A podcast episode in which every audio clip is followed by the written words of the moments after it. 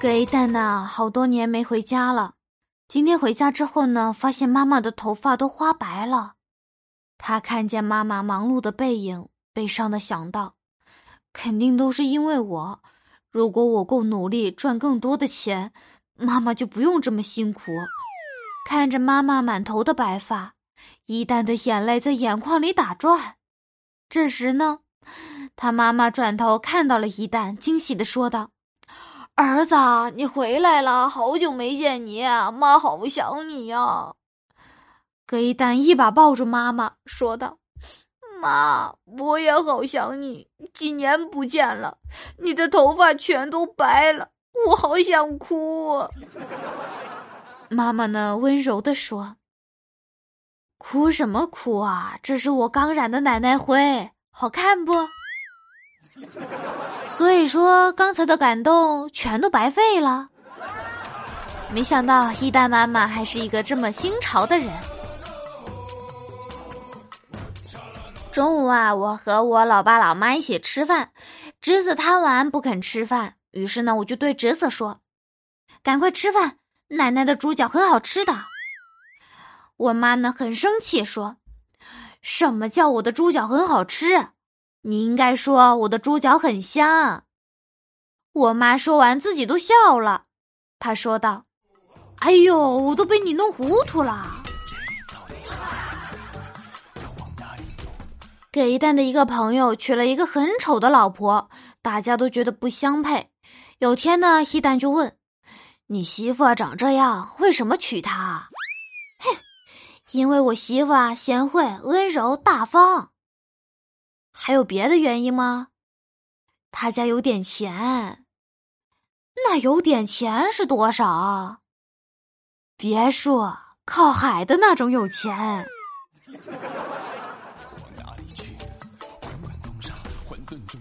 我在公司吃完中午饭，趴在桌子上抱怨：别的女生怎么这么瘦？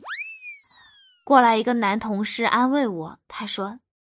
瘦有啥好的？胖点才好呢。晚上回家都没人敢对你动坏心思啊。平常扛个煤气罐、白菜啥的都不用叫人帮忙。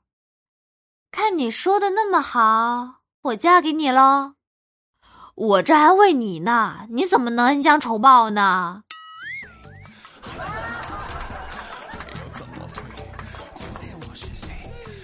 给蛋不小心将办公室钥匙反锁在库房了。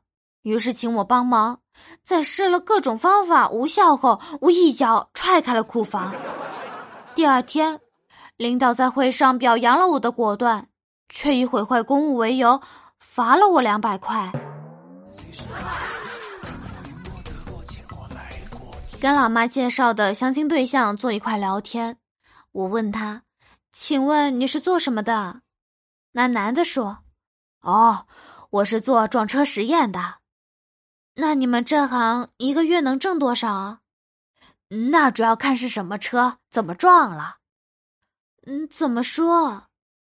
如果是宝马，起步五千，撞手加五千，撞腿加一万，撞死三百万。哎呦我去，原来是个碰瓷儿了。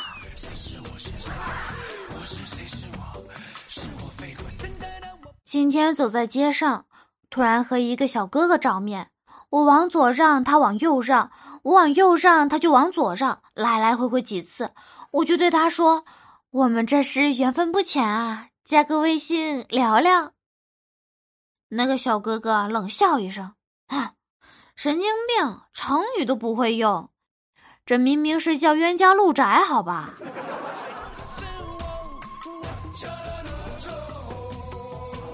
莫非在寝室里面摆了一个武术的起手式？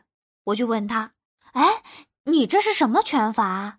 莫非说：“嗯，这不是拳法，我练的这是金钟罩铁布衫。”啊，你跟谁学的？我妈教的。你妈是练武的，为什么就教你这个？莫非捂着脸说：“没错，我妈是个练家子，她教我金钟罩铁布衫的理由很简单。”就是他揍我的时候，我能扛得住。